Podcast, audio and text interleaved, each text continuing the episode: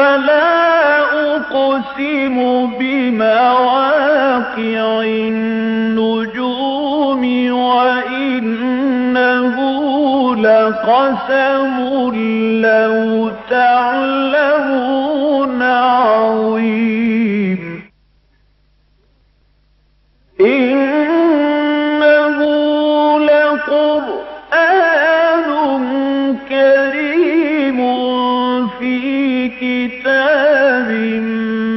مكنون لا يمسه إلا المطهرون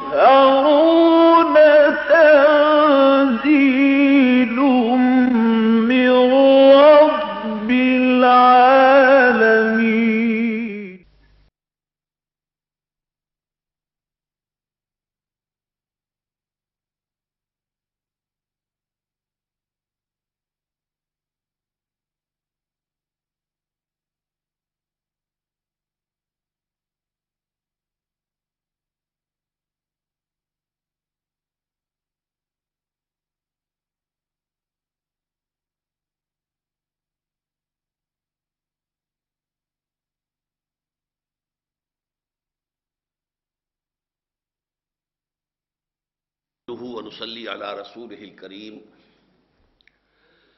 أما بعد، فقد قال الله تبارك وتعالى كما ورد في سورة النساء. أعوذ بالله من الشيطان الرجيم. بسم الله الرحمن الرحيم. واللاتي ياتين الفاحشة من نسائكم فاستشهدوا عليهن أربعة منكم. فإن شهدوا فأمسكوهن في البيوت حتى يتوفاهن الموت أو يجعل الله لهن سبيلا واللذان ياتيانها منكم فآزوهما فإن تابا وأصلحا فأعرضوا فأعرضوا عنهما إن الله كان توابا رحيما إنما التوبة على الله للذين يعملون السوء بجهالة ثم يتوبون من قريب فأولئك يتوب الله عليهم وكان الله عليما حكيما. وليست التوبة للذين يعملون السيئات حتى إذا حضر أحدهم الموت قال إني تبت الآن ولا الذين يموتون وهم كفار. أولئك أعتدنا لهم عذابا أليما. صدق اللہ العظیم۔ رب اشرح لي صدری ويسر لي امری واحلل عقدة من لسانی يفقهوا قولي اللهم ربنا الهمنا رشدنا واعذنا من شرور انفسنا۔ اللهم ارنا الحق حقا وارزقنا اتباعه وارنا الباطل باطلا وارزقنا اجتنابه۔ اللهم وفقنا لما تحب وترضى۔ آمین یا رب العالمین۔ سورہ نساء کے تیسرے رکوع کی جو پہلی دو آیات ہیں، یہ تفسیر اور تعویل کے اعتبار سے مشکلات القرآن میں سے ہیں۔ ان کی تفسیر کے ضمن میں، تعویل کے ضمن میں بہت سے اقوال ہیں اور بہت سے اختلافات ہیں مفسرین کے، متقدمین کے بھی اور متاخرین کے بھی۔ ان کا موضوع ہے اسلامی معاشرے میں جنسی آوارگی کا سد باب کرنا۔ اور اس کے لیے ابتدائی سزائیں تجویز کرنا۔ ظاہر بات ہے کہ عرب کا جو معاشرہ تھا جس میں کہ اسلام اپنا یہ اصلاحی عمل جو ہے روب کار لا رہا تھا، وہاں جنسی اعتبار سے معیار جو ہے وہ بہت اونچا نہیں تھا۔ اگرچہ وہ لوگ فطرت کے راہ سے اس طور سے تو نہیں ہٹے تھے جس طور سے کہ حضرت لوت علیہ السلام جس شہروں کی طرف بھیجے گئے تھے، صدوم اور عمورہ وہاں جو بھی کام ہو رہا تھا، وہ تو واقع یہ کہ تاریخ انسانی میں اجتماعی سطح پر کسی قوم نے تو وہ کام کیا تھا، تو وہ صرف وہی ایک قوم تھی۔ ویسے یہ کہ آج کل کے معاشرے میں، مغربی معاشرے میں وہ وبا جو ہے بڑی تیزی سے آگے پھیل رہی ہے۔ ہومو سیکشولیٹی جس میں کہ گیز بھی ہیں لیسبینس بھی ہیں، ان کی سوسائٹیاں ہیں، ان کے بڑے بڑے ادارے ہیں، اور انہوں نے باقاعدہ انسٹیٹیوشنس کی شکل اختیار کر لی ہے۔ تو یا تو یہ معاملہ اس وقت تھا حضرت ابراہیم علیہ السلام کے زمانے میں صدوم اور عمورہ کی بستیوں میں، جس کی طرف حضرت لوت علیہ السلام بھیجے گئے تھے، یا پھر یہ آج کے مغربی معاشرے میں ہے، ورنہ عام طور پر دنیا میں اس فعل کا ارتکاب شاز و نادر ہوتا ہے۔ تو چنانچہ عرب میں بھی اس وقت اس کا زیادہ رواج نہیں تھا، لیکن یہ کہ عام طور پر زنا کا رواج موجود تھا اور اس میں ہر طرح کا معاملہ تھا۔ اس میں جو ڈسپلن ہے کہ انسان اپنی شہوت کے تقاضوں کو ایک معین قانونی طریقے پر پورا کرے، جو جائز راستہ ہے، اس سے اس کو اپنی خواہش پوری کرنی چاہیے۔ اس کے لیے یہ کہنا سکتا کہا جا سکتا ہے کہ آوارگی بھی تھی، بلکہ انارکی کی حد تک معاملہ تھا۔ اس میں یہ پہلی دو آیتیں آ رہی ہیں قرآن مجید میں۔ فرمایا ولاتی یاتین الفاحشت من نسائکم اور وہ جو تمہاری عورتوں میں سے فاحشہ کا ارتکاب کرے۔ بے حیائی الفاحشہ انتہائی بے حیائی والی بات۔ یہاں لفظ زنا نہیں آیا ہے، بے حیائی والی بات آئی ہے۔ اس اعتبار سے گنجائش موجود ہے کہ اس میں زنا بھی مراد ہو، یا یہ کہ عورتوں کا، عورتوں ہی سے شہوت رانی کا معاملہ جو لیسمین آج کہلاتی ہیں، ان کا معاملہ بھی اس کے اندر شامل ہو سکتا ہے، جہاں تک لفظ کا تعلق ہے۔ خود زنا کو بھی قرآن مجید میں سورہ بنی اسرائیل میں فاحشہ کہا ولا تقرب الزنا ان نحو کا وسا سبیلا تو الفاحشہ بہت بڑی بے حیائی۔ ولاتی یاتین الفاحشت امن نسائے کم اور وہ کہ جو تمہاری بھی عورتوں میں سے، مسلمانوں میں سے اس بہت بڑے فوش کام کا، بڑی بے حیائی کا ارتکاب کریں فستش ہدو علیہن ارباتم منکم۔ تو گواہ طلب کرو ان پر اپنے میں سے چار مرد۔ چار مردوں کی گواہی۔ زنا کے مقدمات میں، شریعت اسلامی میں عورت کی گواہی جو ہے وہ معتبر نہیں ہے۔ چار مردوں کی گواہی، وہ مرد بھی قابل اعتماد ہو، فاسق و فاجر نہ ہو، آوارہ نہ ہو، بلکہ قابل اعتماد چار گواہ ہوں۔ تو گواہی طلب کرو چار افراد کی۔ اور یہ گواہی جو ہے جس نوعیت کی حدیث میں آئی ہے، وہ اگرچہ حیا مانے ہے کہ میں الفاظ استعمال کروں، لیکن یہ کہ مجبوری ہے کہ حضور نے فرمایا کہ چار آدمیوں نے اس طور سے دیکھا ہو جیسے کہ سرم دانی کے اندر سلائی ہوتی ہے۔ اس کیفیت کا مشاہدہ ہوا ہو۔ تب جا کر وہ جو زنا کا جو ہے نصاب ہے، کہ اس میں گواہی کا کتنا نصاب ہے، اس کیفیت میں چار آدمیوں نے دیکھا اور یہ بہرحال معلوم ہو جاتا ہے انسان کو کہ یہ آسان کام نہیں ہے۔ گویا کہ زنا کا مقدمہ قائم کرنا اسلامی ریاست میں ہر کسی کا کام نہیں ہے، آسانی سے نہیں ہے، بلکہ آگے چل کر آپ کو معلوم ہے کہ اگر کوئی شخص، چاہے اس نے وہ خود چشمدید گواہ ہے اور اس نے دیکھا ہے دو افراد کو یہ کام کرتے ہوئے، لیکن اگر مزید تین گواہ موجود نہیں ہے اور وہ اپنی ایک گواہی کا اعلان کر دیتا ہے، تو اس پر قذف کی سزا ہوگی، اسی کوڑے اسے لگیں گے۔ اس لیے کہ اسلام یہ نہیں چاہتا کہ اس بے حیائی کا جو ہے عام اشتہار ہو جائے، معاشرے کے اندر اشاعت ہو جائے، بلکہ تبھی یہ معاملہ سامنے آنا چاہیے جبکہ اس درجے کی گواہی موجود ہو۔ اور اس کے بغیر جو ہے اگر الزام لگایا جائے گا تو الٹا دینے کے دینے پڑ جائیں گے اور قذف کا مقدمہ قائم ہو جائے گا۔ ولاتی یاتین الفاحشت امن نسائے کم فستش ہیتو علیہن ارباتم من کم فعن شہدو پھر اگر وہ چار افراد گواہی دے دیں کہ ہاں ہم نے اسی حالت کے اندر ان کو دیکھا ہے ام سے کو ہن فل تو اب ان کو بند کر دو گھروں کے اندر، یہ ایک حبس کہہ لیجیے، قید کہہ لیجیے۔ اس لیے کہ اس زمانے میں قید خانے نہیں تھے، جیلیں نہیں تھیں۔ لہذا یہ گویا کہ ایک قید ہے جو گھروں کے اندر قید کی سزا ان کو دی جا رہی ہے۔ اور یہ کب تک قید رہے گی؟ حتیٰ یہ توفا ہن الموت۔ اس میں یہ نہیں کہا کہ چھ مہینے یا ایک سال یا پانچ سال، بلکہ یہ کہ یہاں تک کہ یا تو موت انہیں لے جائے، انہیں قبض کر لے۔ موت کا ہاتھ آئے اور انہیں لے جائے۔ او یجعل اللہ لہن سبیلا۔ یا یہ ہے کہ اللہ تعالیٰ ان کے لیے کوئی اور راستہ نکال دے۔ یہ اشارہ ہے در حقیقت جو سورہ نور میں پھر آیا ہے، جو صدا اللہ تعالیٰ کی طرف سے آخری معین ہو گئی۔ اور پھر حضور نے فرمایا جبکہ وہ آیت آ گئی کہ اللہ تعالیٰ نے راستہ نکال دیا ہے۔ اگر کماری، کمارا مرد اور کماری عورت جو ہے یہ زنا کریں گی تو سو کوڑے لگیں گے۔ اور اگر شادی شدہ مرد اور شادی شدہ عورت زنا کریں گے تو ان کے لیے رجم ہے۔ یہ جو ہے، یہ حد معین ہوئی ہے بہت دیر میں۔ ابتدا میں صرف یہ بات کہی گئی ہے کہ ولائی یاتین ولاتی یاتین الفاحشت من نسائکم فاستشهدوا علیہن اربعۃ منکم، فان شهدوا فامسكوهن في البيوت حتى يتوفاهن الموت او يجعل الله لهن سبيلا اس میں جو اختلافات ہیں وہ میں بعد میں بیان کروں گا، اس کی تعویل میں اور اس کی تفسیر میں۔ ابھی آپ دوسری آیت بھی ساتھ ہی پڑھ لیجیے۔ واللذان یاتیان ہا منکم اور وہ دونوں کے جو تم میں سے اس فعل کا، اس فوش کام کا ارتکاب کریں فعضو ہما تو ان دونوں کو تکلیف پہنچاؤ۔ تکلیفیں دو، اذیتیں دو، ان کو جو بھی کوئی تعزیر کے انداز میں جو بھی ان کو تکلیف دی جا سکتی ہے، زبان سے بھی برا بھلا کہنا، شرم دلانا، کیا کام تم نے کیا ہے، تم سوچو۔ اور یہ کہ ہاتھ سے مارنا، زد و کوب کرنا، کوڑے مارنا، یہ مختلف تعزیرات کی شکلیں ہو سکتی ہیں۔ کہ جو وقت کی کا جو حاکم ہے، قاضی ہے، وہ صورت معاملے کے بارے میں دیکھ کر اور اس پر فیصلہ کر سکتا ہے۔ فعضو ہما فعن تابا، پھر اگر وہ توبہ کر لیں، وہ اسلحہ اور اصلاح کر لیں۔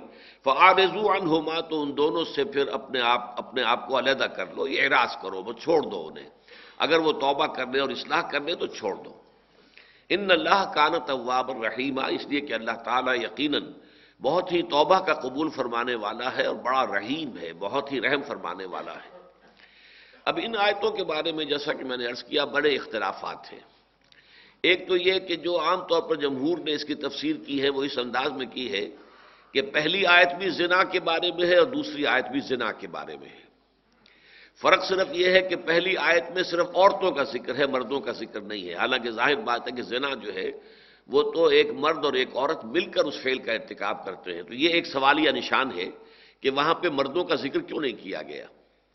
دوسری آیت میں جو ہے ظاہر بات ہے کہ دو کا ذکر ہے تو وہاں اگرچہ ایک اشکال پیدا ہوتا ہے کہ ولزان یہ دو گویا کہ تسنیہ کا سیگا جو ہے یہ ضمیر کا، یہ مذکر کا ہے۔ تو گویا کہ دو مردوں کے بات کی جا رہی ہے۔ تو اس سے بہت سے لوگوں نے یہ خیال کیا ہے کہ یہ غالباً وہ عمل جسے عام طور پر لواتت کہہ دیتے ہیں، سوڈمی۔ لیکن میرے نزدیک یہ لواتت کا لفظ اچھا نہیں ہے، اس لیے کہ لوات لواتت کا لفظ بنا ہے لوت سے۔ لوت تو نام ہے اللہ کے جلیل القدر پیغمبر کا۔ ان کے نام کی طرف اس کی کوئی بھی ادنا سے نسبت کرنا بھی وہ میرے نزدیک بہت بڑی جسارت ہے بہت بڑی غلطی ہے، لیکن میں حیران ہوں۔ ہمارے ہاں یہ تفاصیر کے اندر بھی اور مصنفین نے اپنی تصانیف کے اندر بھی اس لفظ کو بڑی آسانی سے استعمال کیا اور بہت فریلی استعمال کیا۔ حالانکہ یہ نہیں ہونا چاہیے۔ انگریزی میں ہمیں وہ بہتر معلوم ہوتا ہے کہ وہاں اس فعل کو اس شہر کی طرف جو ہے منسوب کیا گیا سوڈومی، سودوم۔ سودوم وہ شہر تھا، سدوم جس کو ہم کہتے ہیں۔ Sodom S O D O M یہ بائبل میں اس کا تلفظ ہے۔ تو اس سے یہ سوڈمی کا لفظ بنا ہے۔ تو یہ بات ٹھیک ہے بالکل کہ اس شہر کی طرف، اس شہر کے رہنے والوں کی طرف اس کو منسوب کیا جائے۔ اس کی کوئی نسبت حضرت لوت علیہ السلام کی طرف کر دینا میرے نزدیک ایک طرح سے توہین بنتی ہے۔ واللہ عالم، میں حیران ہوں کہ کیوں اس لفظ کا استعمال اس طور سے کثرت کے ساتھ اور بہت فریلی کیا جاتا ہے۔ پر یہ جو فعل ہے، ہم جنس پرستی، ایک مرد کا دوسرے مرد ہی سے شہوت رانی کرنا تو چونکہ یہاں پہ ولزانے کا لفظ آیا ولزان یاتی آنے حامد کو جو دو تم میں سے کریں اس فعل کا ارتکاب۔ اور الزانے جو ہے، یہ در حقیقت تسنیہ کا سیگا ہے، مذکر تسنیہ یہ معنس تسنیہ کا نہیں ہے۔ ولطانے ہوتا تو دو عورتیں مراد ہوتی۔ لیکن چونکہ عربی زبان کا قاعدہ یہ ہے گرامر کا، کہ اگر کسی مردوں اور عورتوں کے مجموعے پر اطلاق کرنا ہو کسی وقت، تو برسبیل تغلیب جو ہے، مذکر جو ہے مذکر کی ضمیر استعمال ہوگی اور اس میں مراد ہوں گے مرد بھی اور عورتیں بھی۔ تو اگر ایک مرد اور ایک عورت مل کر ایک فوش کام کا ارتکاب کرتے ہیں تو ان میں بھی چونکہ مرد جو ہے وہ غالب ہے، اس لیے وہ برسبیل تغلیب اس کو کہتے ہیں، قاعدہ ہے تغلیب کا۔ تو یہاں پر مذکر کا ہی جو لفظ استعمال کیا جائے گا، اس لیے یہ دونوں الفاظ اس کے اندر ان کا امکان موجود ہے کہ ایک مرد اور ایک عورت مل کر وہ کام کریں یعنی زنا کریں۔ یا دو مرد مل کر وہ کام کریں یعنی وہ سوڈمی یا ہم جنس پرستی جو ہے، ایک مرد کی مرد کے ساتھ وہ شکل ہو۔ وہ لذان یاتی آنے ہم ان کم فعضو ہما تو انہیں ایزا پہنچاؤ، تکلیف دو۔ فن تابا واسلحہ پھر اگر وہ توبہ کر لیں اور اصلاح کر لیں فعارضو ان ہوما تو پھر ان کو، ان سے اعراض کرو، ان کو چھوڑ دو، دفاع کرو، جانے دو۔ ان اللہ کان طواب الرحیمہ اللہ تعالیٰ بہت طواب اور رحیم ہے۔ اب دیکھیے اشکال نمبر ایک یہ پیدا ہوتا ہے کہ اگر یہ دونوں آیتیں زنا سے متعلق ہیں، تو دوسری آیت میں سزا ہلکی دی جا رہی ہے کہ اگر وہ توبہ کر لیں، بس ایزا پہنچاؤ، اگر توبہ کر لیں تو چھوڑ دو۔ جبکہ پہلی آیت میں سزا بہت سخت ہے کہ ان کو بند رکھو، یہاں تک کہ یا تو موت آ کر ان کا قصہ پاک کر دے اور یا یہ ہے کہ اللہ تعالیٰ کوئی اور حکم جو ہے اس کے لیے نازل فرما دے۔ تو یہ بات بظاہر سمجھ میں نہیں آتی، اس لیے جو لوگ یہ سمجھتے ہیں کہ یہ دونوں آیتوں میں زنا ہی مراد ہے تو وہ یہ کہتے ہیں کہ اصل میں یہ دوسری آیت پہلے نازل ہوئی تھی اور پہلی آیت بعد میں نازل ہوئی۔ گویا کہ زنا کے ضمن میں سب سے پہلی بات یہ کہی گئی کہ انہیں کچھ تکلیف پہنچاؤ، ایزا پہنچاؤ، کچھ نہ کچھ تعزیر ان پر کرو، یہاں تک کہ وہ توبہ کر لیں۔ اچھا اس کے بعد دوسرا حکم دیا گیا کہ پھر ان کو بند کر دو۔ یعنی اگر یہ کہ تعزیر سے کہ ادنا قسم کی تعدیب سے اگر وہ باز نہیں آتے ہیں تو پھر ان کو بند کر دو۔ اور پھر یہ کہ اس کے بعد آخری حکم یہ آیا کہ جبکہ اللہ تعالیٰ کی طرف سے حد نازل ہو گئی کہ اگر وہ کوارا مرد اور کواری عورت ہیں تو ان دونوں کو سو سو کوڑے لگیں گے اور اگر شادی شدہ مرد اور شادی شدہ عورت ہیں تو پھر ان کو رجم کیا جائے گا۔ تو گویا کہ یہ تدریج ہوئی کہ پہلے صرف تھوڑی سی تعزیر تعدیم ایزا، انہیں تکلیف پہنچانا اور توبہ کر لے تو چھوڑ دینا۔ اس کے بعد سختر حکم آیا اور وہ یہ کہ انہیں بند رکھو، یہاں تک کہ اللہ تعالیٰ کا آخری فیصلہ آ جائے اور پھر وہ آخری فیصلہ آ گیا۔ یہ ایک تعویل ہے۔ لیکن یہ کہ ذہن اس تعویل کو قبول نہیں کرتا۔ اس لیے کہ سب سے بڑا سوال یہ پیدا ہوتا ہے کہ جب پہلی آیت میں اگر وہ زنا سے متعلق ہے تو پھر مردوں اور عورتوں دونوں کا ذکر کیوں نہیں کیا گیا؟ وہاں تو فرمایا ولاتی یاتین الفاحشت من نسائکم تمہاری عورتوں میں سے جو عورتیں کسی فوش حرکت کا ارتکاب کریں، کوئی غلط کام کریں، کوئی زنا کاری کریں فسٹ شدو علیہن اربات منکم، تو ان پر چار گواہ اپنے مردوں میں سے طلب کرو۔ فعین شہدو فام سے کوہن فلبیوت اگر وہ گواہی دے دیں، چار افراد، چار مرد، کہ واقعی ہم نے دیکھا ہے، اپنی آنکھوں سے دیکھا اور اس کیفیت میں دیکھا ہے، تو پھر ان کو بند کر دو۔ یہاں تک کہ اللہ تعالیٰ کی طرف سے موت جو آئے، ان کو لے جائے یا اللہ کی طرف سے کوئی اور حکم آ جائے۔ دوسری بات یہ ہے کہ بعض لوگوں کے نزدیک جو ہے یہ دوسری آیت جو ہے یہ اصل میں سوڈمی کے لیے ہے۔ یہ دو مردوں ہی کے باہمی شہوت رانی کے لیے ہے۔ اس میں زنا کا تذکرہ نہیں ہے۔ اس سے گویا کہ وہ بات جو ہے وہ ختم ہو جاتی ہے کہ اگر زنا ہی کی یہ بھی سزا ہے، زنا ہی کی وہ بھی سزا ہے، تو ایک میں سزا سخت دی جا رہی ہے، دوسری میں کم دی جا رہی ہے۔ تو اس میں گویا کہ ساڈمی کے معاملے کو اس سے ذرا ہلکا سمجھا گیا ہے کہ یہ معاملہ ایسا کہ ویسے بھی عام طور پر نہیں ہوتا، شاذ معاملہ ہوتا ہے، لیکن یہ کہ اگر ہے تو اس میں یہ کہ انہیں کچھ ایزا دو، کچھ تکلیف پہنچاؤ، یہاں تک کہ پھر وہ توبہ کر لیں اور باز آ جائیں۔ اب اس کے ضمن میں یہ ہے کہ میرے نزدیک ان تمام اختلافات کا جو بہترین حل ہے وہ مولانا امین احسن اصلاحی صاحب نے نکالا ہے۔ اور واقعہ یہ ہے کہ میں انہیں خراج تحسین پیش کرتا ہوں کہ ان دو آیات کا میں نے خاصا مطالعہ ان دنوں میں کیا ہے، تفسیر کبیر کو بھی دیکھا ہے۔ اور قاضی صلاح اللہ پانی پتی رحمۃ اللہ علیہ کی تفسیر کو بھی بہت غور سے دیکھا، اس لیے کہ وہ بہت بڑے فقیر بھی تھے، بہت بڑے صوفی بھی تھے۔ اور یہ کہ مفسر تو ہیں ہی، بہت بڑے تفسیر مظہری، ان کی بہت اعلیٰ پائے کی تفسیر ہے۔ پھر ہمارے آج کل کے زمانے میں مولانا مودودی کی تفیب القرآن ہے، اس کا بھی میں نے مطالعہ کیا اور پھر تدبر قرآن کا بھی کیا اور مفتی محمد شفیع صاحب کی معرف القرآن کا بھی مطالعہ کیا۔ میں اس نتیجے پر پہنچا ہوں کہ جو تعویل کی ہے مولانا اصلاحی صاحب نے، وہ یہاں بہترین ہے۔ اور اس کے لیے یوں سمجھ لیجیے کہ اصل میں جو ایک خاص پس منظر ہے اس ماحول کا، وہ جب تک سامنے نہ ہو، یہ آیات جو ہے سمجھ میں نہیں آ سکتی۔ معاملہ یہ تھا کہ ابھی جو مدینے میں وہ چھوٹی سی اسلامی حکومت قائم ہوئی تھی، ابھی اس کا اقتدار مستحکم نہیں تھا۔ ابھی صورت یہ نہیں تھی کہ مدینے والوں سب کے اوپر، جسے آج کل مشرف صاحب کہتے ہیں رٹ رٹ آف دی گورنمنٹ جو ہے رٹ آف دی گورنمنٹ کام نہیں کر رہی ہے۔ تو در حقیقت وہ دائرہ اقتدار اور دائرہ اختیار جو ہے حکومت کا، وہ پورے طور پر تمام مدینے والوں کے اوپر چھایا ہوا نہیں تھا۔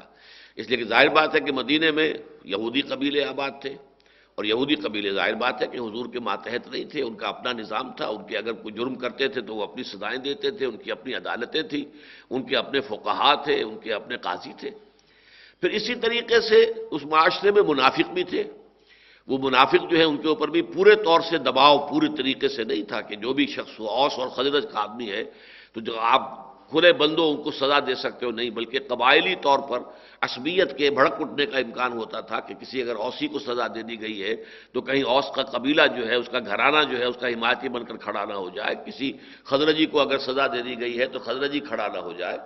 پھر یہ اس سے بھی آگے بڑھ کر یہ ہے کہ عرب کے آس پاس یعنی مدینہ منورہ کے آس پاس جو بدو آباد تھے، ابھی ان پر بھی ریٹ نہیں تھی، ان پر بھی حکومت کی جورسڈکشن نہیں تھی۔ اسلامی عدالت جو حضور کی تھی مدینے کے اندر، اس کا پورا جورسڈکشن جو ہے، ان کے اوپر بھی حاوی نہیں تھا۔ اس اعتبار سے پہلے حصے میں در حقیقت پہلی آیت میں بات کی جا رہی ہے، اگر کوئی مسلمان لڑکی، مسلمان عورت اس گناہ میں ملوث ہو جائے زنا کے، لیکن دوسرا فریق جو ہے، وہ مسلمان نہیں ہے۔ فرض کیجیے یہودی ہے۔ ایک کنیز ہے، مسلمان لڑکی ہے، مسلمان باندی ہے، لونڈی ہے، کنیز ہے، اور آپ کو معلوم ہے کہ کنیزوں کا معیار اخلاق اس زمانے میں ابھی اتنا اونچا نہیں تھا، وہ تو قرآن مجید نے رفتہ رفتہ جو ہے آ کر اس میں اصلاح کی ہے۔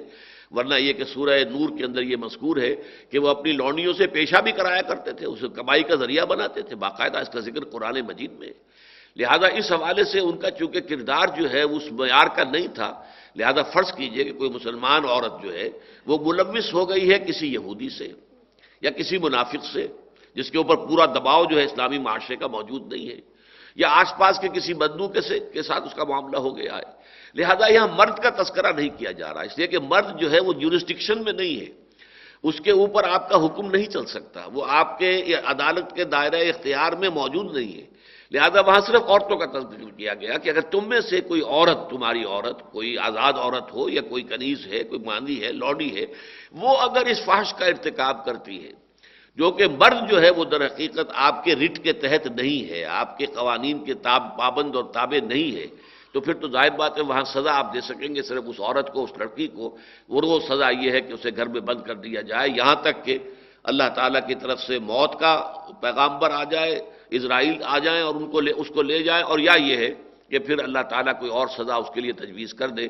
یعنی فرض کیجیے اگر کوئی عورت یا کوئی لڑکی اس گناہ کی وجہ سے گھر میں بند تھی، قید قید و بند کی سعود و برداشت کر رہی تھی، جب سورہ نور کی آیات آ گئیں کہ سو کوڑے مارو اور چھوڑ دو۔ تو گویا کہ اس کے لیے ایک راستہ نکل گیا تھا کہ اس کو سو کوڑے مارے گئے، اس کے بعد اسے چھوڑ دیا گیا۔ پھر اس کے اوپر کوئی مزید جو ہے حد بندی نہیں ہے کہ اس کو جو ہے قید میں رکھا جائے۔ جبکہ دوسری جو آیت ہے وہ بحث کر رہی ہے کہ دونوں مرد اور عورت دونوں کے دونوں مسلمانوں میں سے ہوں۔ و لذان یاتی منکم اگر دونوں ہی تم میں سے ہیں، مسلمان ہی مرد ہے، مسلمان ہی عورت ہے۔ اور ان دونوں نے یہ کام کیا ہے۔ فعضو اب چونکہ معاملہ یہ ہے کہ اگر وہ پہلا مسئلہ تھا تو لڑکی کے باہر آنے جانے میں اس بات کا اندیشہ تھا کہ اس فیل کا دوبارہ ارتکاب ہو جائے۔ اس لیے کہ وہ جو مرد ہے، آپ اسے کوئی زنجیر نہیں ڈال سکتے اسے آپ بند نہیں کر سکتے، وہ آپ کے حیطہ اقتدار میں نہیں ہے، آپ کے رٹ کے تابع نہیں ہے۔ کہ یہاں معاملہ چونکہ دونوں کا ہے مسلمان مرد اور مسلمان عورت، اور وہ دونوں مسلمان معاشرے میں ہیں، ان پر اخلاقی دباؤ بھی پورا ڈالا جا سکتا ہے، اور ان کی مانیٹرنگ بھی پوری ہو سکتی ہے، دیکھ بھال ہو سکتی ہے کہ انہوں نے واقعی اپنی اصلاح کر لی ہے یا نہیں کر لی ہے۔ لہذا ان کے لیے ابتدائی حکم یہ دیا گیا کہ ولزان یاتی ہا منکف آزو تو انہیں ایزا پہنچاؤ۔ یہ ایزا جو ہے، یہ ظاہر بات ہے کہ ایزا کا نفس بہت وسیع ہے، اس کے اندر ایزا میں رجم بھی ایزا میں آ جائے گا۔ اس لیے کہ رجم میں بھی تکلیف دی جاتی ہے، پتھر مار مار کے جو ہے انسان کو، عورت کو یا مرد کو ہلاک کیا جاتا ہے۔ تو ایزا کا لفظ بہت وسیع ہے۔ لیکن یہ کہ عام خیال یہ ہے کہ یہ تعزیر ہے۔ زبانی ایزا یا کچھ زدوں کو، کچھ مارنا، کچھ پیٹنا اور اس کے بعد اگر وہ توبہ کر لیں اور اصلاح کا اپنا پختہ وعدہ کریں ان تابا و اسلحہ فارض عنہما، تو ان کو چھوڑ دیا جائے۔ ان اللہ کا طواب الرحیمہ اس لیے کہ اللہ تعالیٰ بہت توبہ کا قبول فرمانے والا اور بہت رحم فرمانے والا ہے۔ البتہ اس کے بعد جب پھر سورہ نور کی آیات آ گئی، تو پھر وہاں معاملہ طے ہو گیا کہ زانی مرد ہو یا زانی عورت ہو وہ زانیت ہو وہ زانی فجلدو کل واحد منہما میں آتا جلدہ۔ ہر ایک کو ان میں سے سو کوڑے مارے جائیں گے۔ اور جہاں تک شادی شدہ کا معاملہ ہے، وہ قرآن مجید میں اس کا تذکرہ نہیں ہے، وہ حدیث نبوی سے اور سنت رسول سے ثابت ہے کہ رجم کیا جائے گا۔ اس ایک معاملے کے اندر، بلکہ دو معاملات میں نبی اکرم صلی اللہ علیہ وسلم نے جو شریعت موسوی تھی، اس کے حکم کو بحال رکھا ہے۔ ایک قتل مرتد کا معاملہ ہے کہ اگر کوئی مسلمان مرتد ہو جائے تو اس کو قتل کرنا۔ اور ایک رجم ہے، زانی اور زانیہ کے جو شادی شدہ ہوں، ان کی سزا رجم، حد۔ یہ چیزیں دونوں قرآن میں نہیں ہیں۔ البتہ یہ دونوں چیزیں شریعت موسوی علیہ السلام سے حضور صلی اللہ علیہ وسلم نے اخذ کی ہے اور اپنی سنت کی دلیل پر ان کو رائج کیا ہے، وہ ہماری شریعت کے اندر اب گویا کہ حدود اللہ میں شامل ہے یہاں میں خاص طور پہ تھوڑا سا تذکرہ کر دوں کہ اس میں چونکہ وہ لذان یاتی ہم انکم فاضو ہما اس میں ایک امکان ہے کہ یہ سوڈمی کی بات ہو رہی ہو، ہم جنس پرستی کی۔ بلکہ ابھی مسلم اسفہانی ایک بہت بڑے مفسر ہیں، اگرچہ وہ معتزلہ میں سے ہیں۔ معتدلہ ان کو کہا جاتا ہے جو ریشنلسٹ لوگ تھے، عقل سے زیادہ بات کرتے تھے، نقل سے، اور روایات کے حوالے سے زیادہ وہ بات نہیں کرتے تھے، نہ بات مانتے تھے، بلکہ وہ جو ریشنل اور استدلال ہے، اس کا زیادہ سہارا لیتے تھے۔ تو معتدلہ کے بہت بڑے مفسر ہیں ابو مسلم اسفہانی ہمارے عام مفسرین تو ان کا تذکرہ بھی کرنا پسند نہیں کرتے، اس لیے کہ معتدلہ میں سے ہیں۔ لیکن امام فخر الدین راضی رحمۃ اللہ علیہ کا معاملہ بڑا عجیب ہے، چونکہ وہ خود ریشنلسٹ ہیں اگر جو ہے اہل سنت میں سے۔ لیکن عقل اور منطق اس کے حوالے سے ان کی تفسیر جو ہے، وہ بہت ہی مدلل اور بہت یوں سمجھیے کہ عقلی دلائل کے اوپر مبنی تفسیر ہے۔ تو وہ عام طور پر تذکرہ کرتے ہیں ابو مسلم اسفہانی کا۔ اس کا قول یہ ہے کہ یہ جو پہلی آیت ہے، یہ لیسبینس کے لیے ہے۔ وہاں پہ مردوں کا تذکرہ اس لیے نہیں کیا گیا کہ ولاتی یاتین الفاحشتم نسائکم وہ تم میں تمہاری عورتوں میں سے کہ جو آپس میں فحش کا ارتکاب کریں، عورت عورت سے۔ یہ لیسبین جو ہے پہلے بھی موجود تھا۔ صحاق اس کو کہا جاتا تھا، لیکن یہ ہے کہ بہت شاخ جیسا کہ میں نے عرض کیا تھا، یہ زندگی کی شاہراہ نہیں، بلکہ اس سے کٹی ہوئی پگڈنڈیاں ان کو کہیں گے مولانا مودودی صاحب نے یہ الفاظ استعمال کیے ہیں، اور ابھی ابو مسلم اسفہانی پر تنقید کی ہے کہ ابو مسلم ثانی نے یہ بات ذہن میں نہیں رکھی کہ قرآن مجید پگڈنڈیوں کے بارے میں باتیں نہیں کیا کرتا، قرآن مجید جو مین شاہراہ ہے انسانی زندگی کی، اس کے بارے میں بات کرتا ہے۔ تو اصل شاہراہ پر تو اصل میں زنا ہے، جس کے دائیات جو ہیں، وہ مرد اور عورت دونوں کے اندر ہے موجود ہیں۔ لیکن یہ ہے کہ اب سوڈمی اگر ہے، گیز ہے مردوں میں سے ان میں سے ایک فائل، ایک مفعول ہے۔ اب مفعول کے لیے ظاہر بات ہے کہ اس کے لیے طلب نہیں ہے، کہ اس کے لیے لذت کا معاملہ نہیں ہے۔ وہ ساری کی ساری اگر لذت ہے تو وہ فائل کے لیے۔ لیکن زنا کا معاملہ مشترک ہے۔ اس پہلو سے جو اصل مرض ہے وہ زنا ہے۔ لیکن یہ کہ ابو مسلم اسفہانی نے یہ کہا ہے کہ اس سے مراد لیسبینس اگر عورتیں آپس میں شہوت رانی کریں تو اس کا نتیجہ کیا ہوگا کہ انہیں بند کر دو۔ اور اس بند کرنے کے بعد جب تک کہ کوئی اللہ تعالیٰ کی طرف سے کوئی اور حکم نہ آ جائے یا موت ان کو جو ہے نہ لے جائے۔ یہ ہے ابو مسلم اسفہانی کی رائے۔ اگرچہ اسے ہمارے مفسرین نے تسلیم نہیں کیا، بلکہ جیسا کہ میں نے عرض کر چکا ہوں ابھی، میں نے اس زمن میں جو تسلیم کی ہے، جو زیادہ قبیل قبول کی ہے میرے ذہن اور دل نے، جو بات وہ مولانا امین حسن اصلاحی صاحب کی ہے کہ اس میں مراد ہیں وہ عورتیں، جو مسلمان عورتیں، چاہے وہ ہررا ہوتی تھیں یا یہ کہ وہ کنیزیں تھیں وہ اگر ایسے لوگوں سے، یہودی سے یا کسی غیر مسلم سے مشرق سے یا کسی منافق سے کہ جو پورے طور سے اسلامی ریاست کا دباؤ ابھی قبول نہیں کر رہا ہو، اگر ان سے ملوث ہو گئی ہیں زنا کے ارتکاب میں، تو پھر یہ ہے کہ یک طرفہ ہی معاملہ کرنا پڑے گا کہ جن پر ہمارا زور چلتا ہے، جن پر ہمارا رٹ ہے، انہی کو ہم سزا دیں اور وہ سزا یہ ہے کہ اس ان لڑکی کو یا اس عورت کو جو سزا دی جائے گی۔ لیکن یہ وہ لذان یاتی یا نہا منکم جو ہے، اس کے اندر چونکہ کافی امکان موجود ہے کہ یہاں مراد سوڈمی بھی ہو۔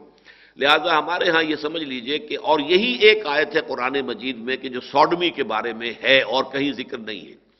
بالواسطہ طور پر اگرچہ ذکر ہے، قرآن مجید میں دو مقامات پر، ایک تو سورہ معارج میں اور ایک سورہ مومنون کو شروع میں بیان کیا گیا ہے کہ انسان کے لیے شہوت رانی جو ہے، مرد کے لیے، اس کے دو ہی طریقے جائز ہیں۔ ولزین اللہ فروج حافظون اللہ علیہ ازواج او ما ملکت ایمان فن غیر ملومین، فمن ابتغا وراض کا فولا العادون.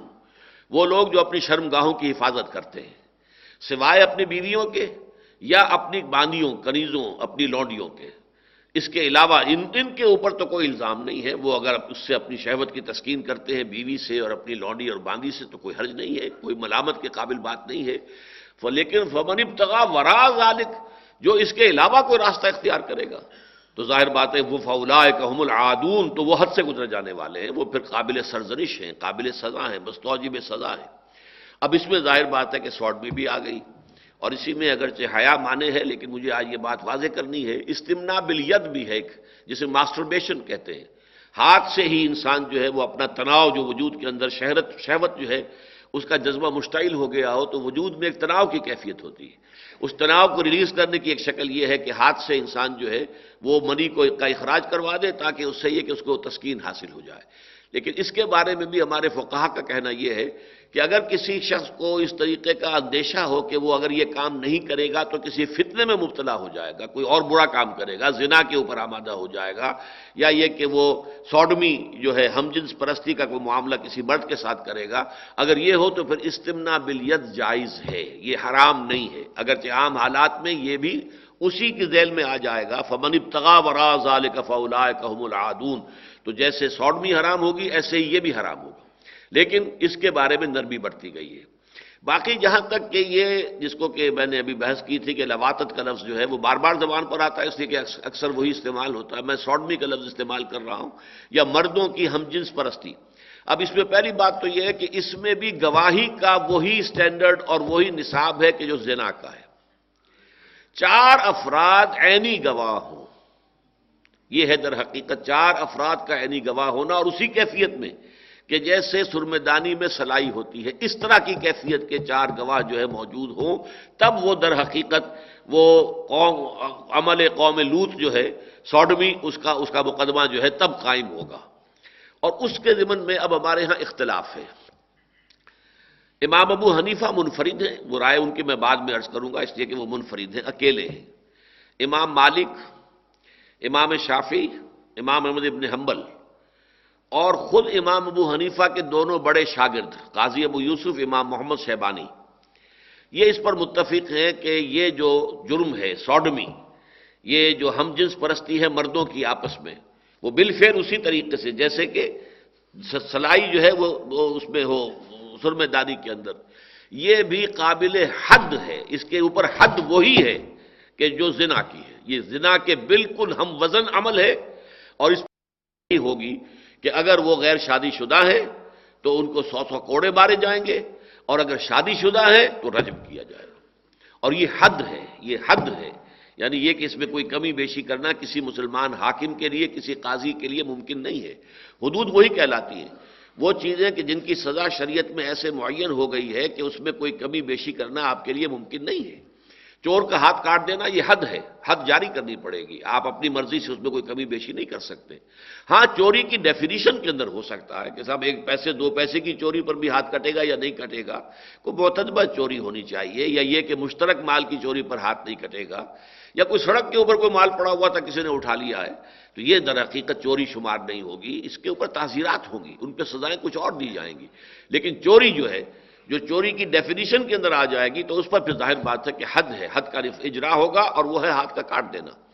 اسی طرح یہ میں نے آپ کو بتایا کہ امام مالک، امام شافی امام ابن حنبل، یہ تینوں حضرات ایک لائن میں ہیں اصل میں۔ ہمارے ہاں فقہا کی یہ دو لائنیں شمار ہوتی ہیں۔ ایک وہ ہے کہ جو اصحاب قیاس سمجھے جاتے ہیں۔ ان میں سر خیل ہیں امام ابو حنیفہ رحمۃ اللہ علیہ۔ پھر ان کے شاگردوں میں امام محمد صحبانی قاضی ابو یوسف اور بھی ہے، امام ظفر بھی ہے۔ لیکن یہ کہ دوسری طرف جو روایت کی بنیاد پر، حدیث کی بنیاد پر جو فیصلے کرنے والے فقہا ہیں، جو زیادہ ترجیح دیتے ہیں حدیث کو، ان میں ٹاپ پر امام مالک ہے۔ پھر انہی کے شاگرد سمجھیے کہ امام شافعی ہے پھر انہی کے شاگرد جو ہیں وہ امام احمد ابن حنبل ہے تو یہ ایک لائن کے تو تینوں حضرات، امام مالک بھی، امام شافی بھی، امام احمد ابن حنبل بھی۔ اور دوسری لائن میں بھی امام ابو حنیفہ کے شاگرد قاضی ابو یوسف امام محمد۔ یہ اس کے قائل ہیں کہ یہ جو سوڈمی کا فیل ہے، یہ بھی زنا ہی کے بالکل ہم وزن ہے۔ اس کی حد وہی ہے جو زنا کی حد ہے۔ امام ابو حنیفہ کے نزدیک یہ بات نہیں ہے۔ وہ کہتے ہیں یہ اس سے مختلف فیل ہے، یہ بالکل برابر نہیں ہے۔ اس کی شناعت بھی زنا کی شناعت کے برابر نہیں ہے۔ اور اس میں تعزیر ہوگی۔ اب تعزیر میں یہ بھی ہو سکتا ہے کہ کچھ مار پیٹ کر، کچھ سزائیں دے کر، کچھ کوڑے لگا کر چھوڑ دیا جائے، وہ توبہ کر لیں کہ ہاں اب اب آئندہ نہیں کریں گے، فرض کیجیے پھر پکڑے گئے، پھر کوئی زیادہ بڑی سزا دے دی جائے، ان کو پھر کوئی سزا اور دی جائے۔ یہاں تک کہ وہ کہتے ہیں کہ بالآخر اگر بار بار کی تنبیہات کے باوجود وہ دو اشخاص باز نہیں آتے اس عمل سے، اس فیل سے، تو پھر قتل بھی کیا جا سکتا ہے۔ لیکن یہ قتل تلوار سے ہوگا رجم سے نہیں ہوگا، اس لیے کہ یہاں پر حد نہیں ہے۔ یہ در حقیقت زنا کے حد کے طور پر یہ سزا نہیں دی جا رہی، بلکہ یہ بھی تعزیر ہے تعزیر کی ایک آخری شکل جو ہے وہ قتل بھی ہے۔ میں نے عرض کیا تھا کہ تعزیر کا لفظ بہت وسیع ہے۔ تو یہ ان دو آیات کے بارے میں میں نے اپنا حاصل مطالعہ آپ کے سامنے رکھ دیا ہے۔ اصل میں جیسا کہ میں نے ابتدا میں عرض کیا تھا، یہ پہلی گویا کہ کوشش ہو رہی ہے، اسلامی معاشرے کو ان مفاصد سے پاک کرنے کے لیے ابتدائی قدم اس کے بعد جو ہے اس میں آگے بڑھ کر قدم اٹھائے گئے۔ اس کے بعد سورہ نور کے اندر جو ہے حد جاری ہو گئی نافذ کر دی گئی۔ لیکن ابتدان جو ہے یہ یہ آیات آئی ہیں اور ان کی تعویل میں جو اختلاف ہے وہ میں نے آپ کے سامنے رکھ دیا۔ میرے نزدیک دونوں آیتیں در حقیقت زنا کے بارے میں ہیں، لیکن پہلا زنا ہے اس لڑکی یا عورت کا جو مسلمان ہے۔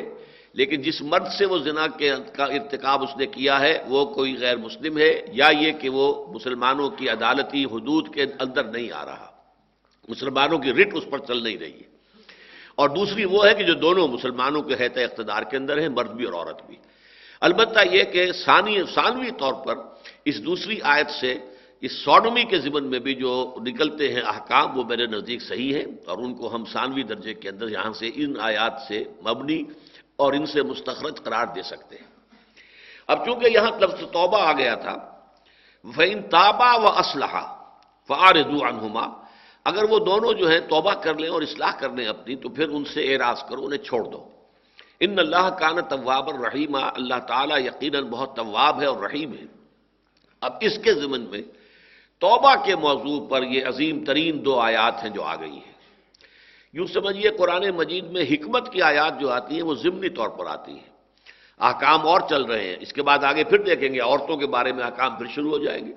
وہ احکام کا سلسلہ چل رہا ہے، اس لیے کہ میں نے شروع میں آپ کو بتایا تھا کہ سورہ نساء کے ابتدائی حصے میں خاص طور پر جو معاشرے کے دبے ہوئے طبقات ہوتے ہیں، پسے ہوئے، مظلوم، مقہور، دبائے ہوئے، مجبور کیے ہوئے، کمزور، جن میں یتیم لاواری سے بیچارے۔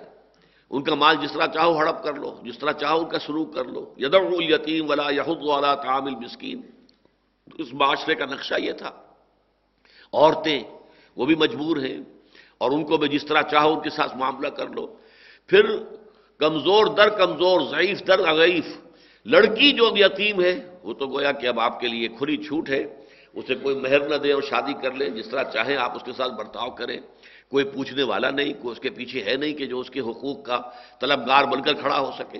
تو ان کے تمام چیزیں جو ہیں وہ زیادہ دی گئی ہیں۔ تو جو دبے ہوئے طبقات ہیں، یتیموں کا معاملہ بہت کثرت کے ساتھ آیا پہلے رکوع کے اندر۔ اس کے بعد خواتین کا معاملہ چل رہا ہے۔ اس لیے کہ ظاہر بات ہے کہ یہ جو دو جنسیں ہیں، مذکر اور مونس ان میں کمزور جنس ہے۔ عورت جو ہے وہ کمزور ہے، اس میں کوئی شک نہیں۔ صنف نازک اسے آپ کہتے ہیں۔ تو اس کے اوپر ظلم اور تعدی جو ہے، وہ زیادتی جو ہے، اس کا ہو جانا جو ہے وہ قرین قیاس ہے۔ لہذا اس کا سب میں بات کیا جا رہا ہے۔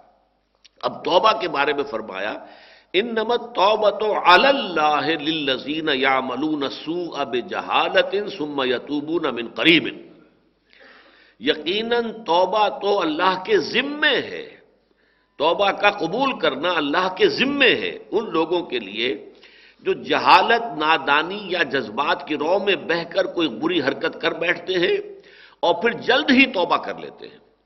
فلا کا یتوب اللہ علیہ تو یہ وہ لوگ ہیں کہ جن کی توبہ کو اللہ قبول فرماتا ہے، اللہ بھی ان پر متوجہ ہو جاتا ہے۔ وکان اللہ علیم حکیمہ اور یقیناً اللہ تعالیٰ علیم ہے، جاننے والا ہے، حکیم ہے، بہت ہی حکمت والا ہے۔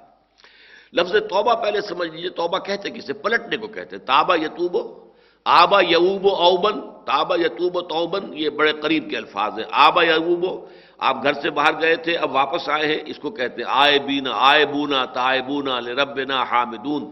یہ ایک دعا ہے کہ جو حضور سے مسنون ہے کہ جب آپ سفر پر گئے تھے، گھر واپس آ رہے ہیں داخل ہوتے ہو کہ آئے بونا، تائے بونا لربنا حامدون۔ ہم واپس آ گئے ہیں اپنے گھر میں، اپنے منزل میں، اور اللہ کے جناب میں توبہ کرتے ہوئے آئے ہیں، اور اپنے رب کی حمد کرتے ہوئے آئے ہیں۔ تو آبا یوب اوبن تابا یتوب و توبن دونوں کا مفہوم ہے پلٹنا۔ اور یہ توبہ جو ہے، یہ دو طرفہ عمل ہے۔ بندے نے گناہ کیا، غلط حرکت کی، معصیت کی، اللہ کے حکم کے خلاف کوئی کام کیا، تو اللہ کی بھی توجہ، عنایت، رحمت، شفقت ہٹ گئی۔ وہ ہٹا اپنی معاشیت کی وجہ سے، اللہ نے اپنی عنایت اور توجہ اور اپنی محبت اور شفقت ہٹا لی اس کے پاداش میں۔ اب بندہ جو ہے، توبہ کرتا ہے، رجوع کرتا ہے، پلٹتا ہے اس کے اوپر جو ہے پشیمانی تاری ہوتی ہے، اللہ مجھ سے بڑی غلطی ہو گئی، پروردگار میں جذبات میں بہ کر کیا کر گیا ہے؟ اللہ مجھے معاف فرما دے۔ تو یہ جو اس کی توبہ ہے۔ اب اللہ بھی پلٹتا ہے، رجوع کرتا ہے، اپنی توجہ جو ہے، اپنی رحمت کے ساتھ، اپنی شفقت کے ساتھ، اپنی شان غفاری کے ساتھ دوبارہ متوجہ ہو جاتا ہے۔ تو یہ لفظ لفظ دو طرفہ استعمال ہوتا ہے۔ طواب بندے بھی ہیں، بہت توبہ کرنے والے اور طواب اللہ کے لیے بار بار آیا قرآن مجید میں۔ اللہ تعالیٰ تو بڑا طواب ہے۔ اللہ تعالیٰ جو ہے توبہ کا بہت قبول کرنے والا ہے، تو یہ توبہ جو ہے، اس کی دو طرفہ لفظ ہے۔ بندے نے معاشیت سے توبہ کی اور اللہ نے جو اپنی شفقت کی نگاہ پھیر لی تھی، دوبارہ لوٹا کر اپنی شفقت اور محبت اور عنایت کی جو ہے، اس کی طرف رخ کر لیا۔ یہ توبہ ہے دو طرفہ۔ اب توبہ کا معاملہ یہ ہوتا ہے کہ ایک تو یہ ہے کہ آدمی سے بالکل جذبات کی رو میں بہ کر توبہ، کوئی غلط کام ہو گیا۔ کسی وقت غلط ماحول میں انسان جا بیٹھا ہے، پھنس گیا ہے وہاں، اور اس ماحول کے فوری اثرات اس پر ایسے ہوئے ہیں کہ وہ بھی کچھ اور لوگ بھی کوئی غلط حرکت کر رہے تھے، وہ بھی کر بیٹھا۔ اس طرح کے معاملے کے لیے آتا ہے، جذبات اس میں لفظ جہالت آیا ہے۔ اور اس پر بحث کی مفسری نہیں جہالت کا مطلب یہ نہیں ہے کہ اسے یہ معلوم نہیں تھا کہ یہ گناہ ہے، نہیں۔ معلوم تو تھا کہ گناہ ہے، لیکن یہ کہ یا تو اس گناہ کی پاداش سے اس وقت جو ہے انسان کو مستحضر نہیں رہی یہ بات کہ اللہ تعالیٰ کے ہاں سزا ہوگی، اللہ تعالیٰ کے ہاں حضور جانا ہوگا جواب دہی کرنی ہوگی، تو کیا بنے گا؟ اس سے ایک جہالت اور نادانی کی کیفیت تاری ہو گئی۔ یا جاہل کا لفظ عربی زبان میں جو آتا ہے، وہ عالم کے مقابلے میں نہیں آتا، حلیم کے مقابلے میں آتا ہے۔ حلیم التبا انسان وہ ہے جو اپنے جذبات کے اوپر کنٹرول رکھتا ہے پرووک نہیں ہوتا، فوری طور پر۔ ذرا سی کسی نے اشتعال آمیز بات کی اور پھٹ پڑے اور غصے کے اندر آ گئے اور آپے سے باہر ہو گئے، نہیں۔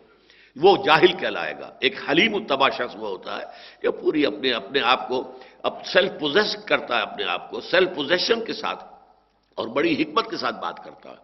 تو اس اعتبار سے نادانی یہاں پہ مراد یہ نہیں ہے کہ اسے معلوم نہیں تھا کہ یہ گناہ گناہ تو معلوم تھا کہ ہے، لیکن پھر بھی در حقیقت انسان کا کوئی بھی عمل کر گزرنا جو ہے وہ جذبات کی رو کی وجہ سے ہوتا ہے۔ اس پر شہوت غالب آ گئی۔ اس وقت اس کے اوپر کوئی اور جو ہے مال کی محبت کا ایسا غلبہ ہو گیا۔ ٹیمپٹیشن ہو گئی کہ وہ کسی حرام ذریعے سے مال کو کما بیٹھا۔ سما یتوبونا من قریب۔ پھر فوراً ہی جیسے ہی انسان جو ہے وہ ہوش میں آیا، فوراً توبہ کرے۔ یہ ہے اصل میں اس کا اصل مفہوم۔ اگرچہ مفسرین نے بہت عمدہ بحثیں کی ہیں اس پر کہ یتوبونا من قریب سے مراد یہ نہیں ہے کہ فوراً ہی توبہ کرے۔ وہ کافی عرصے کے بعد بھی توبہ کرے تو موت سے پہلے پہلے اگر توبہ کر رہا ہے تو وہ توبہ جو ہے قریب ہی شمار ہوگی۔ اس لیے کہ زندگی ہے کتنی؟ تیس، چالیس، پچاس، ساٹھ، ستر سال۔ آخرت کی زندگی کے مقابلے میں بہت حقیر ہے، بہت مختصر ہے، بہت ہی تھوڑی سی زندگی ہے۔ اس میں اگر انسان نے فرض کیجیے کسی ایک گناہ پر وہ کئی سال تک جو ہے متواتر عمل کرتا لیکن اس کے بعد اس کی آنکھیں کھل گئی کہ یہ کام میں نے غلط کیا ہے، مجھے نہیں کرنا چاہیے تھا، توبہ کر رہا ہے، تو یہ بھی توبہ قریب ہی شمار ہوگی۔ یہ مفسرین نے بحث کی ہیں، خاص طور پر قاضی ثناء اللہ پانی پتی رحمۃ اللہ علیہ نے۔ لیکن یہ کہ میری رائے سے ذرا مختلف ہے۔ میرے نزدیک یہ کہ ایک یہ ہے کہ آدمی نے گناہ کیا اور فوراً آنکھ کھل گئی۔ یہ اصل میں معاملہ ایک ہے۔ مجھے چونکہ یاد ہے اپنی زندگی کا ایک واقعہ اور اسے اسی کے حوالے سے میں آپ کو بتایا کرتا ہوں کہ میں جا رہا تھا، میڈیکل کالج کا طالب علم تھا۔ تو صبح کو آٹھ بجے ہماری کلاس ہوتی تھی، ڈاکٹر امیر الدین صاحب کی مرحوم مغفور کی۔ اور وہ آٹھ بج کے پانچ منٹ پر گیٹ بند کر دیتے تھے، کوئی داخل نہیں ہو سکتا تھا۔ ایک روز مجھے کوئی دیر ہو گئی تھی، میں بہت تیز گاڑی چلا رہا تھا، سائیکل اپنی، اور تھی، سڑک پھسلواں تھی، بارش ہوئی تھی تھوڑی تھوڑی سی۔ تو سائیکل پھسلی، میں گرا، بری طرح گرا۔ لیکن گرتے ہی تیزی کے ساتھ اٹھا ہوں کہ مجھے یہ بعد میں معلوم ہوا، اٹھنے کے بعد کہ میں گرا تھا۔ یعنی انسان جب گرتا ہے، تو گرتے ہی، یہ تو دوسری بات ہے، اگر تو ہڈی پسلی ٹوٹ گئی ہو، تب تو اٹھنا آسانی سے ممکن نہیں ہوتا۔ لیکن اگر خدا نہ خواستہ کوئی ایسا مسئلہ جو ہے اللہ کے فضل و کرم سے نہ ہوا ہو تو آدمی اس تیزی کے ساتھ اٹھتا ہے کہ مجھے آج تک بھی یاد ہے کہ میں حیران ہوا کہ مجھے میں گر گیا تھا۔ اٹھنے کے بعد مجھے احساس ہوا کہ میں گر گیا تھا۔ یہ کیفیت ہوتی ہے انسان کی کہ اگر واقع دل کے اندر ایمان جو ہے پختہ ہو اور گہرا ہو، تو گناہ کے فوراً بعد جیسے کہ ایک سیلاب آتا ہے اور سیلاب کا جو ہے ریلا گزر گیا، وہ سیلاب کا ریلا گزرنے کے فوراً بعد جو ہے انسان ہوش میں آ جاتا ہے۔ یہ ہے در حقیقت اس پہلی آیت کا اصل مقصود۔ اور اسی لیے اس میں اس قدر سخت لفظ استعمال ہوا ہے۔ ان نمت توبت و اللہ اللہ کے ذمے ہے۔ اللہ کے ذمے ہم کوئی شے قرار نہیں دے سکتے، یہ تو اس لیے کہ خود اس نے اپنے ذمے لگا لیا ہے خود کہہ رہا ہے۔ لیکن اس توبہ کا قبول کرنا اللہ فرما رہا میرے ذمے ہے۔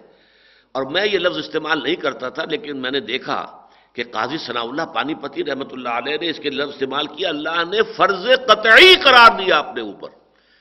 فرض قطعی قرار دیا ہے کہ ایسے شخص کی توبہ کو قبول کرنا مجھ پر لازم ہے، فرض ہے مجھ پر۔ ویسے الفاظ کے اندر اسی کا انداز ہے۔ ان توبت اللہ للذین یعملون السوء بجہالت ثم یتوبون من قریب۔ وہ لوگ کہ جو کوئی گناہ کا ارتکاب کرتے ہیں، کوئی بری حرکت کرتے ہیں وہ جذبات کی رو میں بہ کر کسی غلط ماحول کے اندر حالات یا جذبات کا ریلا آتا ہے، کچھ اور ہے، فوراً کر بیٹھے۔ لیکن فوراً ہی پھر وہ اگر جو ہے ہوش میں آ گئے اور انہوں نے اللہ کی جناب میں توبہ کی، فوراً پشیمانی تاری ہو گئی، تو اللہ تعالیٰ کے ذمے ہے، اللہ کے ذمے فرض ہے کہ وہ اس توبہ کو قبول کریں فلاح کا یتوب اللہ علیہم وکان اللہ علیم حکیمہ اللہ تعالیٰ علیم بھی ہے، حکیم بھی ہے۔ وہ لہستی توبہ توبۃ النزین یا منون سیاحت اور توبہ کا یہ حق ان لوگوں کے لیے نہیں ہے کہ جو برائیاں کرتے رہتے ہیں، کرتے رہتے ہیں، کرتے رہتے ہیں۔ حتیٰ اذا حضر احدہم الموت۔ یہاں تک کہ جبکہ ان میں سے کسی کا موت کا معاملہ آ جائے، موت کا وقت آ جائے، موت سرحانے آن کھڑی ہوئی ہو۔ انی تب تلان تو اس وقت وہ کہے کہ میں اب توبہ کرتا ہوں۔ وللزین یموتون وہم کفار۔ اور نہ ہی ان لوگوں کے لیے توبہ کا کوئی حق ہے کہ جو مر جائیں کفری کی حالت میں، کہ وہ بھی کہیں گے جا کر وہاں تو اللہ تعالیٰ کے ہاں قیامت کے دن پروردگار اب توبہ کرتے ہیں، ہم باز آ گئے، ربنا ابسرنا و سمعنا فرجنا نامل صالحن انا موقنون. پروردگار، اب ہم نے دیکھ لی، حقیقتیں ہم پر منکشف ہو گئی. چودہ طبق ہمارے روشن ہو گئے. ہم نے حقیقت سن بھی لی، دیکھ بھی لی. اب ہمیں ذرا ایک دفعہ دنیا میں بھیج دے. تو ہم وہ کام نہیں کریں گے جو پہلے ہم کرتے تھے. اب ہمیں یقین کامل حاصل ہو گیا ہے، اس کے مطابق صحیح کام کریں گے. وہ توبہ وہاں قبول نہیں ہوگی. نہ وہ توبہ آخرت کے اندر قبول ہوگی، میدان حشر میں قبول ہوگی، یا جہنم میں توبہ کرنے والے کی توبہ قبول ہوگی، نہیں. اس دنیا میں جب موت کے آثار شروع ہو جائیں تو پھر توبہ کا دروازہ بند ہو جاتا ہے۔ اس کے لیے جو لفظ آیا ہے حدیث میں وہ یہ ہے معلم یغر غر توبہ جو ہے، جب تک کہ یہ گھنگرو نہیں بولتا انسان کے حلق میں۔ آپ کو معلوم ہے کہ آخری وقت میں جو ہے، وہ بلغم وغیرہ جب جو ہے، وہ ٹریکیا وغیرہ کے اندر اور پھیپڑوں کے اندر بولتا ہے تو وہ آخری وقت میں نزا کے وقت جو گھنگرو سا بول رہا ہوتا ہے حلق کے اندر۔ یہ غرغر ہے۔ معلوم یغر غر۔ جب تک یہ کیفیت نہیں ہوتی توبہ کا دروازہ کھلا ہوا ہے۔ امید دلائی گئی ہے، یقین نہیں دلایا گیا۔ یقین یقینی تو توبہ وہ ہے اللہ کے ذمے کہ جو انسان نے غلطی کی اور فوراً توبہ کر لی البتہ اس میں بھی علماء کا اتفاق ہے کہ فرض کیجیے اس کے بعد پھر کبھی وہی موقع پیش آ گیا۔ پھر خطا ہو گئی، پھر غلطی ہو گئی، پھر جذبات کی رو میں بیٹھ، پھر توبہ کی۔ پھر کیا، پھر کوئی حرج نہیں۔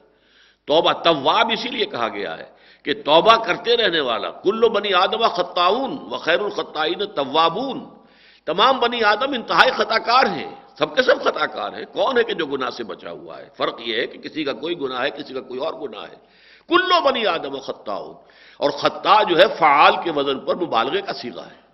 تمام بنی آدم انتہائی خطا کار ہیں۔ کلو بنی آدم خطاون و خیر الخطائین طوابون اور بہترین جو ہیں ان میں جو خطا کار ہیں ان میں وہ ہے جو توبہ کرتے ہیں، بار بار توبہ کرتے ہیں۔ اس لیے کہ انسان جب توبہ کرے تو اس کی شرائط ہے جس وقت توبہ کرے، اس وقت عزم مسمم ہو کہ یہ کام میں نے اب نہیں کرنا ہے۔ فرض کیجیے کہ انسان جو ہے، کبھی ارادے کا مالک نہیں ہے۔ اس کا ارادہ ضعیف ہے، کمزور ہے۔ اس کے اندر جو ہے عزم نہیں ہے۔ لم نجد لہو عزمہ جیسا کہ آیا ہے کہ حضرت آدم علیہ السلام کے بارے میں ہم نے اس میں عظیمت نہیں پائی، ہمت نہیں پائی۔ ہم نے اسے روکا تھا کہ فلاں درخت کا پھل نہ چکھنا، اس نے کھا لیا، فنسی، بھول گیا۔ وہ لم نجد لہو عزمہ ہم نے اس کے اندر کوئی عزم نہیں دیکھا کہ جم جم جائے آدمی ایک بات کے اوپر۔ تو توبہ کی، ایک تو یہ ہے کہ اس کے بعد جم گیا۔ کیا کہنے نور اللہ نور۔ لیکن ایک یہ کہ نہیں، پھر حالات آ گئے، پھر کہیں اسی طرح کی کیفیات آئی پھر انسان پھسل گیا، پھر غلطی، پھر کھڑا ہو جائے۔ یہ نہیں کہ ایک دفعہ پھسلنے کے بعد دوسری دفعہ پھسل گیا، تیسری دفعہ پھسل گیا، تو اب پڑا رہے وہیں پر۔ اور وہیں پر جو ہے ڈیرا لگا لے نہیں، یہ نہیں۔ پھر اٹھے پھر اٹھے پھر اٹھے۔ نیت کا معاملہ، جب تک کہ یغر غر ما لم یغر غر جب تک کہ یہ غرغرا جو ہے، یہ حلق کے اندر جو ہے گھگرو موت کا نہیں بولتا اور نزا کا عالم نہیں آتا۔ اور یہ حدیث جو ہے، حضرت عبداللہ ابن عمر سے رضی اللہ تعالیٰ عنہ نے اس حدیث کو جو ہے امام احمد ابن حنبل نے روایت کیا، امام ترمزی نے، امام ابن ماجہ نے، امام ابن حبان نے، حاکم نے بے حقی نے، ان سب نے، اور یہ حدیث صحیح قرار دی گئی ہے کہ معلم یغر غر، جب تک کہ وہ موت کا گھنگرو نزا کا گھنگرو نہیں بولتا، اس وقت تک دروازہ توبہ کا کھلا ہوا ہے۔ اسی طرح ایک اور حدیث ہے جو مسرد احمد ابن حنبل میں بھی ہے، اور قاضی ابو یالا نے اس کو نقل کیا ہے کہ اللہ کا اور شیطان کا ایک مکالمہ ہوا۔ شیطان نے کہا، اے رب، تیرے عزت و جلال کی قسم، میں ان انسانوں کو گمراہ کرتا رہوں گا، کرتا رہوں گا، کرتا رہوں گا، کرتا رہوں گا، یہاں تک کہ ان کی موت آ جائے. اللہ تعالیٰ نے فرمایا اچھا تو پھر مجھے بھی میرے عزت و جلال کی قسم، میں بھی انہیں معاف کرتا رہوں گا، معاف کرتا رہوں گا، معاف کرتا رہوں گا، معاف کرتا رہوں گا، یہاں تک کہ ان کی موت کا وقت آ جائے ہاں موت کا وقت آئے گا، تو پھر معافی کا دروازہ بند ہو جائے گا۔ یہ بھی بہت ہی عمدہ روایت ہے۔ اسی طریقے سے یہ حدیث جو ہے صحیح مسلم میں ہے، حضرت ابو مساشری سے، کہ اللہ تعالیٰ دن کے وقت ہاتھ پھیلاتا ہے کہ جس نے رات کو گناہ کیے ہوں توبہ کر لے، اور پھر رات کو ہاتھ پھیلاتا ہے کہ جس نے دن میں گناہ کیے وہ توبہ کر لے۔ یہاں تک کہ سورج مغرب سے طلوع ہو جائے، جب تک کہ وہ آخری علامات جو ہیں قیامت کی، ان میں جو آپ کو معلوم ہے کہ جو علامات کبرا ہیں ان میں سے ایک یہ بھی ہے کہ سورج مغرب سے نکلے بجائے مشرق کے، تو اس کے بعد معلوم ہوا کہ اب زندگی اس دنیا کا جو ہے معاملہ خاتمے کے قریب آ گیا ہے، انفرادی موت نہیں، بلکہ اب یہ اس دنیا کی اجتماعی موت آ گئی ہے، تو اس وقت بھی آ کے وہ دروازہ بند ہو جائے گا۔ ورنہ اللہ تعالیٰ روزانہ اللہ کا ایک ہاتھ جو ہے وہ وسیع ہوتا ہے، تاکہ دن کے وقت، تاکہ رات کو جس نے گناہ کیا وہ توبہ کر لے۔ اور رات کے وقت، تاکہ جس نے دن میں گناہ کمایا وہ توبہ کر لے۔ اور توبہ کا اللہ تعالیٰ کے ہاں کیا مقام ہے؟ ذرا اس کا اندازہ کیجیے۔ ایک بڑی پیاری تمثیل دی ہے حضور نے صلی اللہ علیہ وسلم۔ حضور فرماتے ہیں کہ بندے کی توبہ سے اللہ کو اتنی ہی خوشی ہوتی ہے جتنی کہ، اب ایک تمثیل ہے، کہ تم یہ تصور کرو کہ اگر کوئی مسافر ہے لقودق صحرا میں سفر کر رہا ہے، اکیلا، ایک اس کا اونٹ ہے، اونٹ ہی پر اس کا پانی ہے، چھاگل ہے، وہ بھی اونٹ کے ساتھ بندی ہوئی ہے، وہ کھانے کی چیزیں تھیں، وہ بھی اونٹ کے ساتھ ہیں، اونٹ کے اوپر لدی ہوئی ہے۔ وہ تھوڑی دیر کے لیے سستانے کے لیے کسی درخت کے نیچے بیٹھتا ہے اور اس کی آنکھ لگ گئی۔ آنکھ کھلی تو اونٹ غائب۔